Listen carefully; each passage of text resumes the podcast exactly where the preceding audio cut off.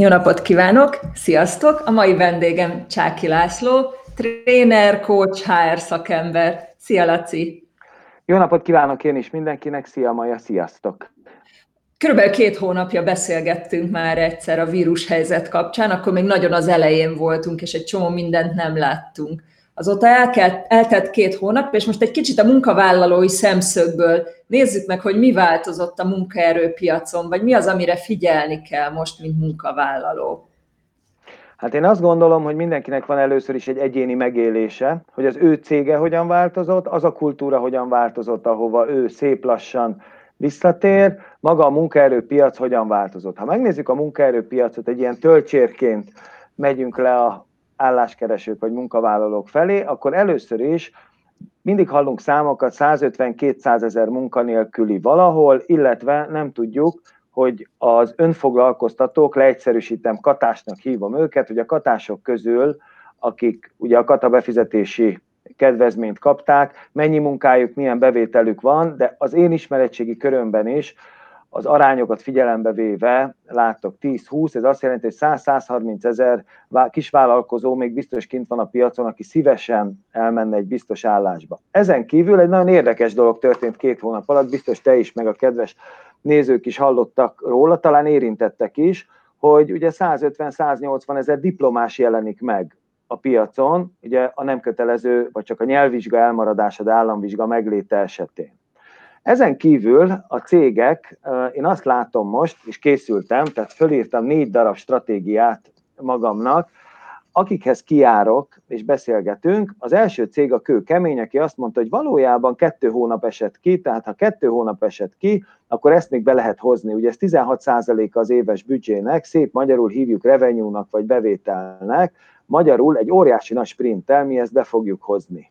Ezt kívánja a tulajdonos, ezt kívánja a menedzsment. A következő, ebből vannak többen, akik úgy gondolják, hogy a elmúlt két hónap tanulsága, a szép lassan fölívelő piac, és csak neked így megsugom, a folyamatosan lebegtetett második hullámra való felkészülés miatt komoly szervezeti változásokat szeretnének, ők vannak sokan, és ezek a szervezeti változások olyan képességeket, készségeket igényelnek, meglévő vagy leendő munkavállalóktól, amire majd mindjárt visszatérek, hogyha valaki állást keres, milyen tippjeim lennének. A harmadik, ahol egy nagyon komoly összehúzódás van, aki megijedt ettől, és a működési modellt azt alapvetően egy méretcsökkentésben látja föntarthatónak a következő időszakban, és a negyedik, az pedig, aki már elnézést, de a válság előtt is épp, hogy túlélt, és most is valami miatt megpróbál épp, hogy túlélni, egy kicsit kapkodó stratégiával, néha ezt, néha azt. Minket az a nagy tömeg érdekel természetesen, ugye így a, a Dream Jobs-nál, akiknél megjelennek szabad állások, szeretnének bővíteni a csapatot, előre menekülnek, vagy pedig a szervezeti átalakítás miatt, szintén óvatosan mondom, HRS szakszóval úgy érzik, hogy minőségi csere lenne szükséges bizonyos területeken.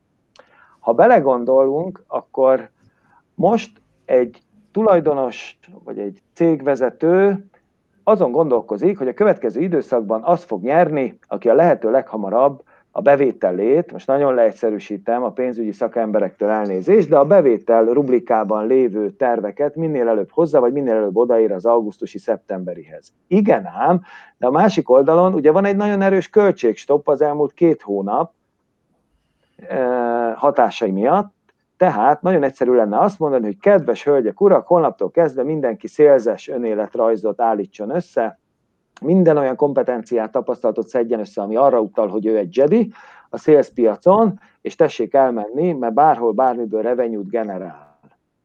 Hát egyébként ez valahol így is van, de az első lépés az az, hogy készségeket, képességeket nézünk HRS-ként ülve a tulajdonos mellett, amikor egy önéletrajzot elemzünk, vagy egy interjú során beszélgetünk, és ezek a készségek, képességek, én, én öt csomagba tenném őket. Ugye az első, az egy külföldi szép szót fogok mondani, de ugye ez a business understanding, az az üzleti értés, ha bejön valaki, már nem elég munkavállalónak lenni, megszeppent a tulajdonos és a vezető, ő szeretné, hogy több értéket teremtsen, mint amennyibe ő kerül. Nagyon leegyszerűsítettem. Legyen szó szélzesről, legyen szó pénzügyről, legyen szó adminisztrációról. Tehát az első, be kell tudnunk bizonyítani az interjún, hogy abban a munkakörben a mi gondoljuk, hol értet el kell mondani, többet tudunk teremteni, mint amennyit bekerülni fogunk, hiszen ez van egy, egy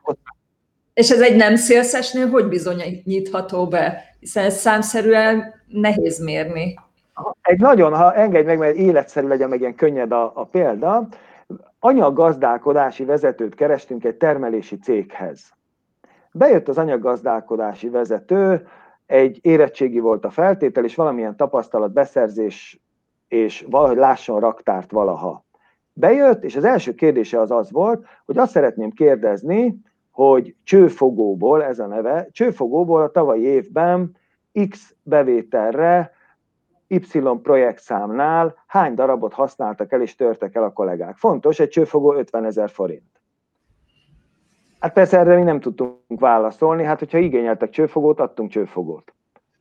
Ő erre elővett egy kimutatást, amit a régi cégénél használt, hogy ő a fogyóeszköz raktárt hogyan kezeli, a fogyóeszköz raktárba történő bevételezés, kivétel hogyan történik, és az ő gondolatai által elindulva, ajánlatot fogunk neki tenni egyébként kedden, rájöttünk arra, hogy 1 millió 400 ezer forintért tűnt el az első negyed évben, itt nem a kollégák tüntették el, hanem rámentek a kamionnal, ha eltört, ott hagyták, nem javították, tehát ő azonnal bebizonyította számunkra, nem tudom, hogy ez megfelelő példa neked, hogy adott munkakörben, ahol revenue vagy bevétel generálásra nincs lehetőség, ő mondta, hogy ő egy csőfogóér is, három beszállítót szokott versenyeztetni, és egyébként ő dönti el személyesen, van olyan kompetenciája, hogy mi az, amit megjavítunk, mi az, amit cserélünk. Nem tudom, hogy ez így egy oké okay példa-e, de hogy még régen elegendő volt az, hogy 13 évet lehúztam beszerzési vezetőként mondjuk egy ipari cégnél, akkor én biztos értek hozzá.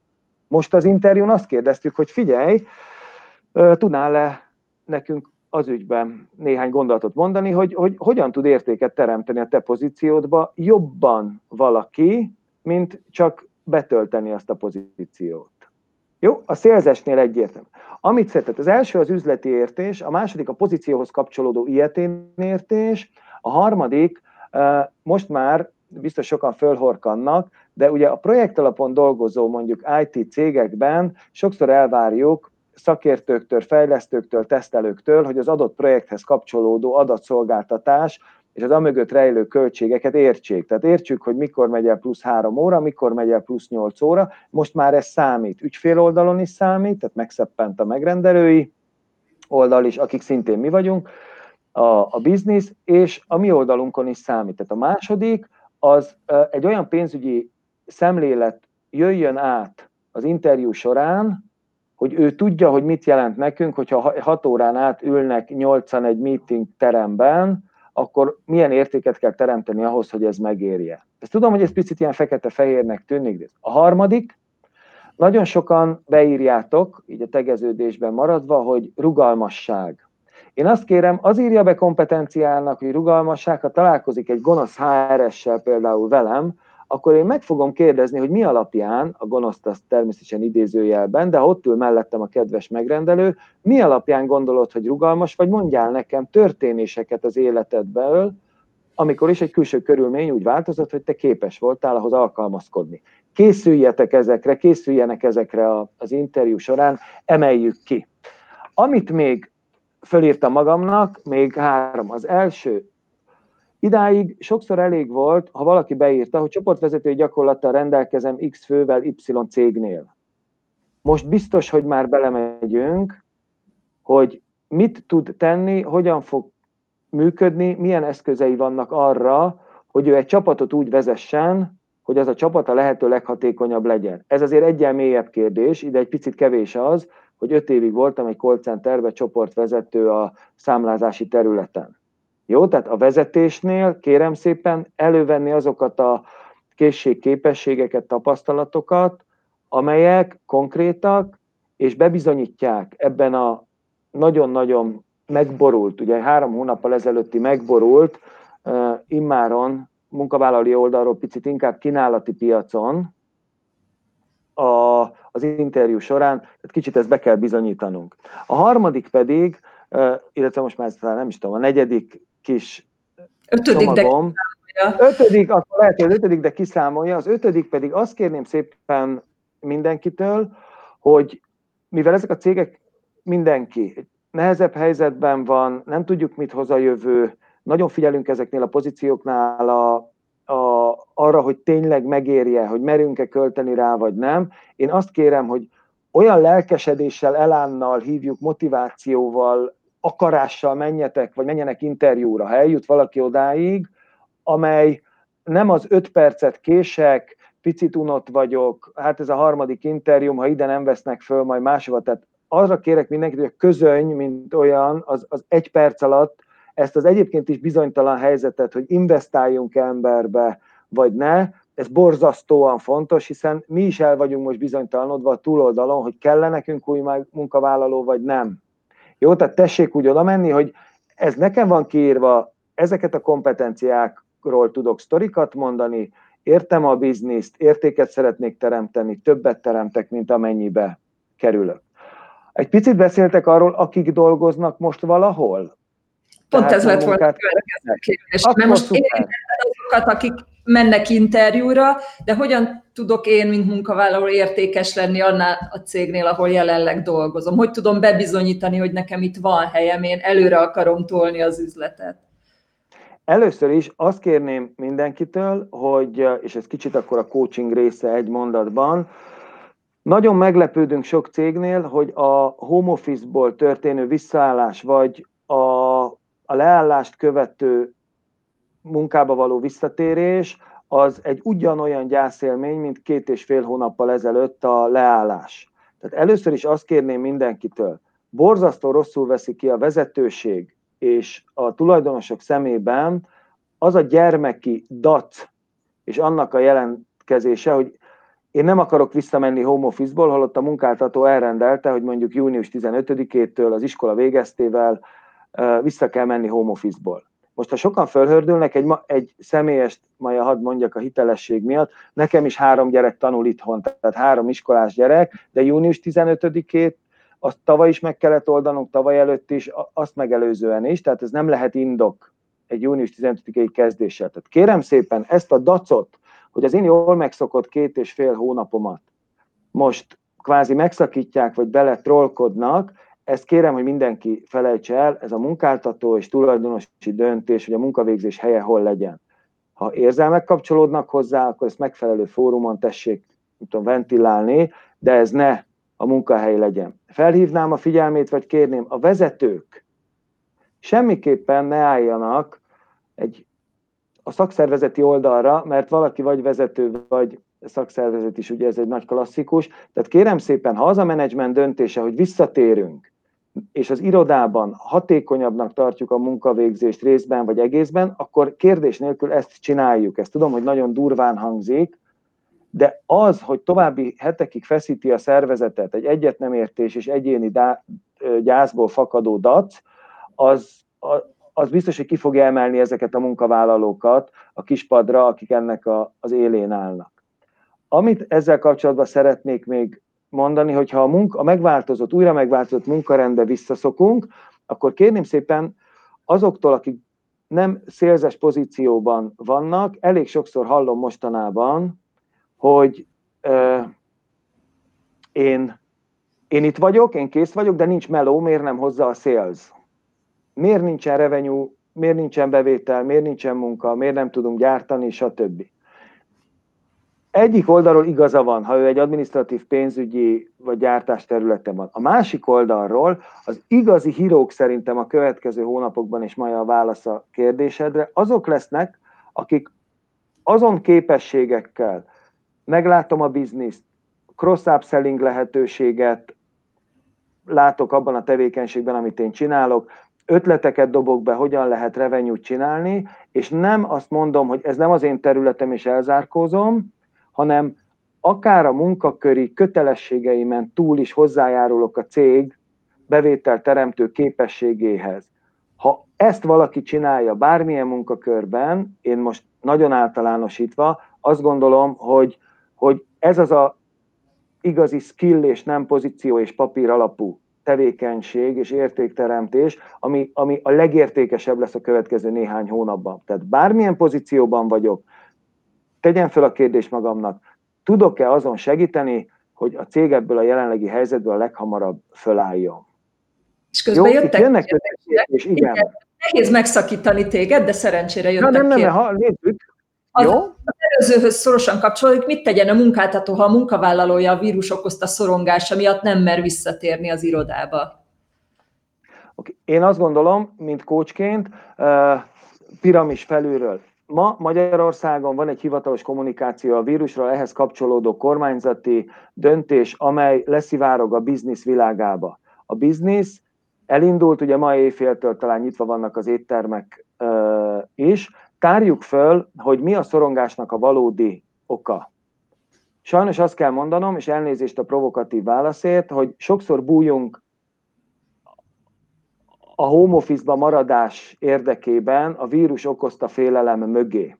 Én személyesen ma is volt kettő ilyen beszélgetésem. Konkrétan a közvetlen felettes üljön le a kollégával, tolja, vagy toljátok ki az időpontot, június 15, július 1, ezen nem múlik semmi, viszont az legyen a partra szállás, tehát a D-nap, vissza kell állni, vissza kell állni, sajnos azt kell mondanom a kedves kérdezőnek, hogy ez a szorongás itt lesz velünk a következő hónapokban, és ha visszaáll a kollega, látja, hogy megfelelőek az egészségügyi intézkedések, nem történik semmi nagy baj, mert reméljük nem fog, akkor reméljük, hogy ez a szorongás oldódik a tapasztalat útján. De a konkrét válaszom, hogy, és kegyetlennek tűnik, vissza kell állni. Vissza kell állni, ki kell tolni akár június 15-ig, július 1-ig, akár amíg azt nem halljuk a tiszti főorvostól, hogy pillanatnyilag ma Magyarországon a kórházban nem ápolnak már koronavírussal fertőzött beteget, reméljük eljön ez az idő egy 5-6 hét múlva. És Jó, de egy... egy picit kell kisebb... Igen? Csak egy másik kérdés jött közben. Mik a legjellemzőbb hibák egy állásinterjú során? Ez még az előző részhez kapcsolódik.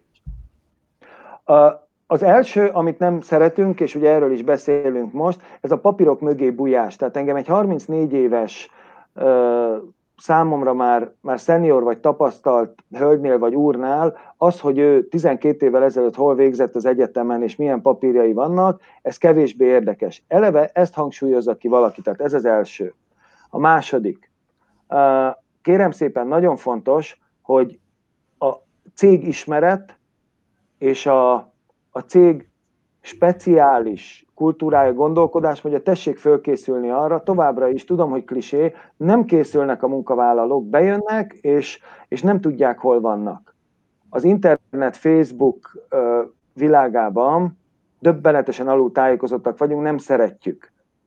Harmadik, és ez a legfontosabb. Én kérnék szépen mindenkit, hogy fél óránk, egy óránk van arra, hogy mi megismerjük azt, aki jön állásinterjúra innentől kezdve kinyilatkoztatások helyett, kedves interjú alanyok, sokkal jobban szeretjük a bölcs kérdéseket.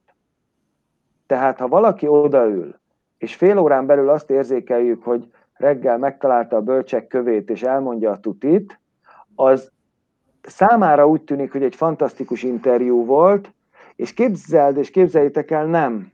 Sokkal jobban szeretjük, ha szuper releváns, tűpontos kérdést tesz föl egy adott iparági problémával, egy adott pozícióhoz kapcsolódóan. Tehát próbáljatok okosan kérdezni, abból baj nem lehet, felkészülten és lelkesen menni.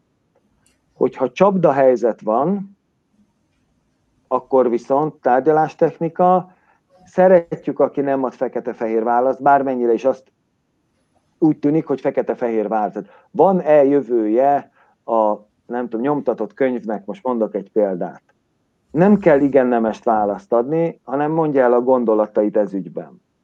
Nem tudom, segítettem a kérdezőnek, de gondolatok, önálló gondolatok, szintetizációs képesség, óvatosan a kinyilatkoztatással többet kérdezni, és felkészültem menni.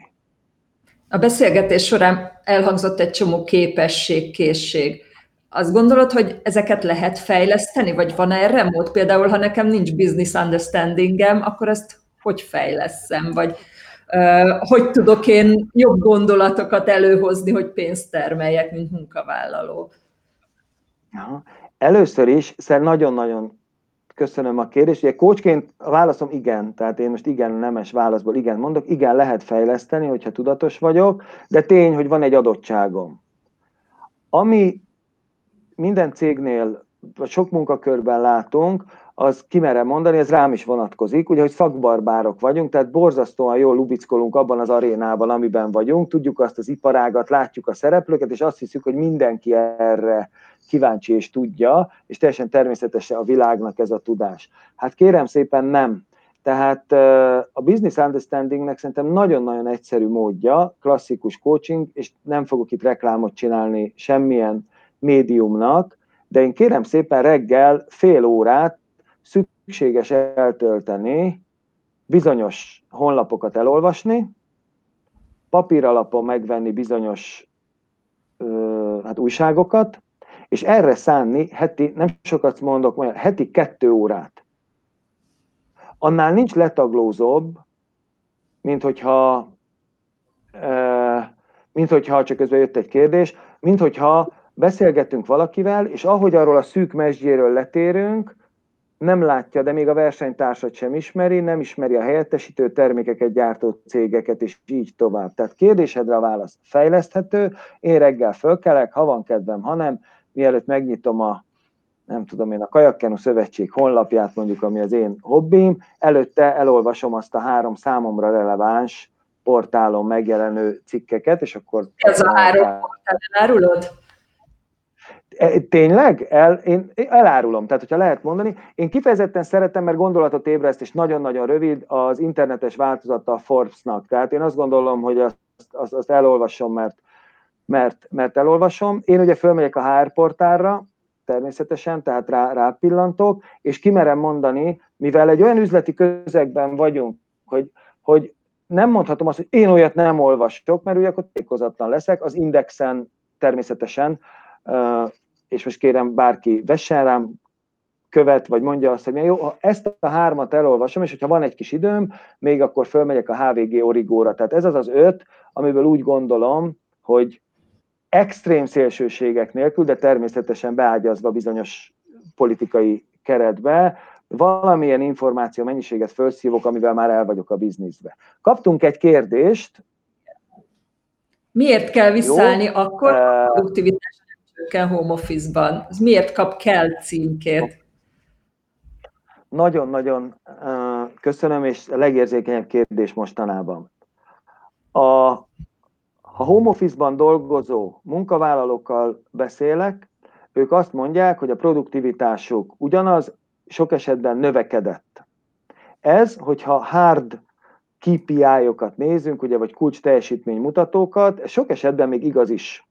Ha cégtulajdonosokkal, vezetőkkel beszélek, ők teljesen másképp látják, úgy érzik, hogy sok esetben széthullott a csapat, bizonyos kollégák úgy értékelik, hogy ők nagyon hatékonyak, de nem azok, nem azok, nem azok, egyszerűen nem azok, tehát torz a látásmódunk home office-ban, és a soft skill-ek, ilyen például, most direkt mondok egy komoly, nekem van olyan ö, cégtulajdonos, aki azt mondta, és most itt a kedves hölgy, aki kérdezett számára lehet, hogy kicsit provokatív lesz, és akkor elnézést, hogy Laci, 2,8 millióért bérlem az irodát havonta.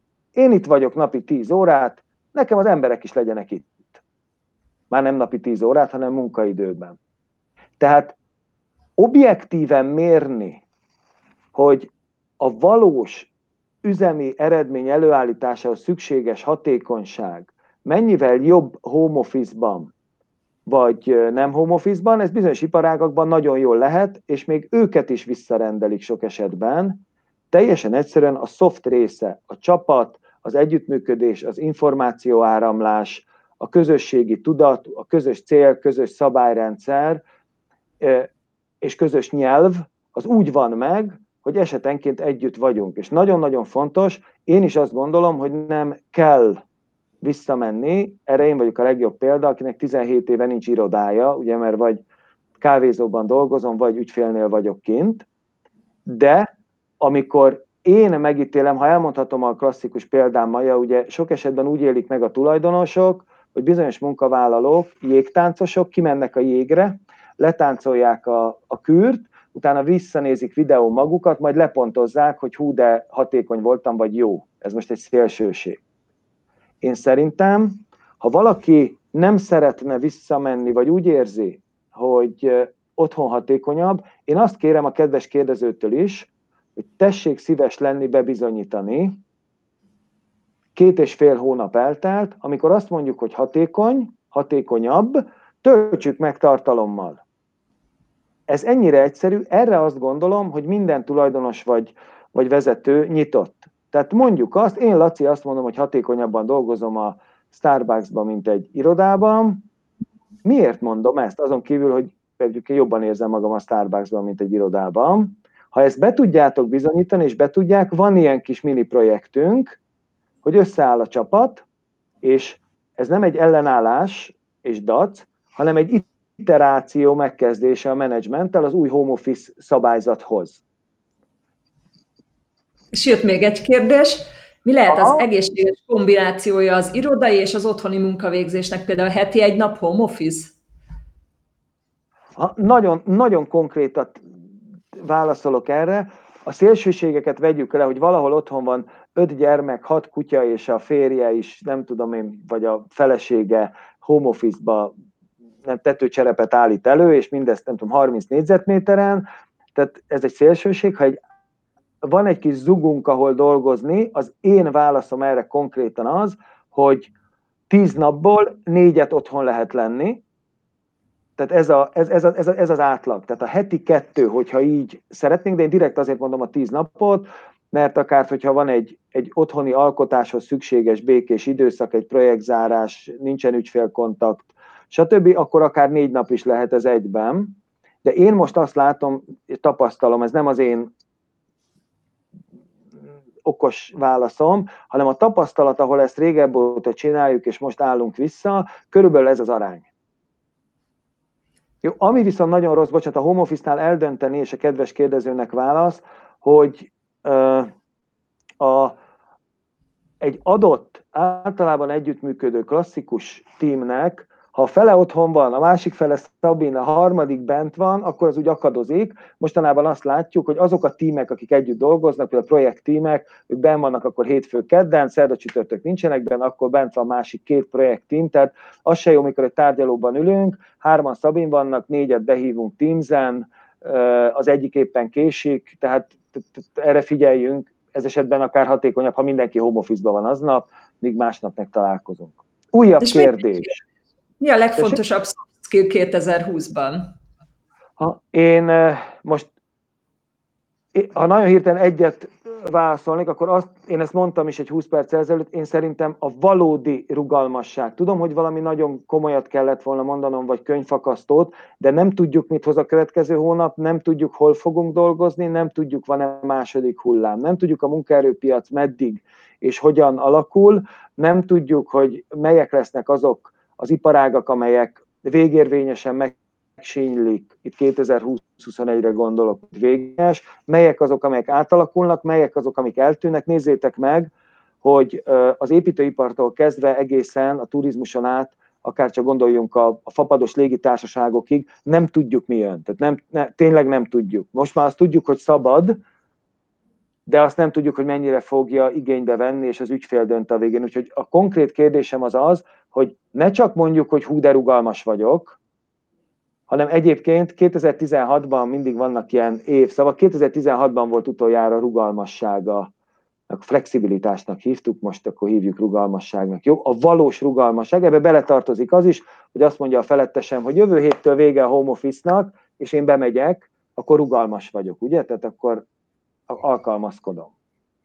És végül, Laci, a beszélgetés előtt mutattál nekem egy ábrát, az nagyon tetszett. Ha azt megmutatnád, az egy tökéletes hát, végszó lenne arra, hogy összefoglalja a beszélgetésünket. Ez, ez egy nagyon komolyat, és ezt május 30-ra írtam, nem tudom, ez így látszik-e. Igen. Hát én azt gondolom, és akkor itt még a, a egyébként a pénzügyi gondolkodásmód is lehetne a rugalmasság mellett azonnal, Tehát ez nagyon-nagyon fontos. Én azt gondolom, hogy az az értékes munkavállaló, és az lesz az értékes munkavállaló, aki ez a megkapom a fizetésem, nem érdekel, hogy hogy kerül ide, hogyan lesz belőle a végén a bérszámfejtésnél egy szám és a bankautomatából készpénz, ez, ez lejárt, ez az idő lejárt. Én azt látom, hogy igenis elvárjuk azt, hogy az a pénzügyi, hívjuk pénzügyi értésnek, még nem kell, hogy tudatosság legyen. Én azt gondolom, ez, ez az időszak jön, és HRS-ként, tulajdonosokat támogató emberként, coachként eh, nagyon megriadunk attól, aki fölteszi a kezét, hogy nekem semmi közöm a költségekhez, bevételhez, én nem ebben a pozícióban vagyok, úgyhogy szerintem ez a közeljövő. Csáki László, nagyon szépen köszönöm a mai beszélgetést. Sziasztok, viszontlátásra! Nagyon szépen köszönöm én is, sziasztok, viszontlátásra, szia Maja!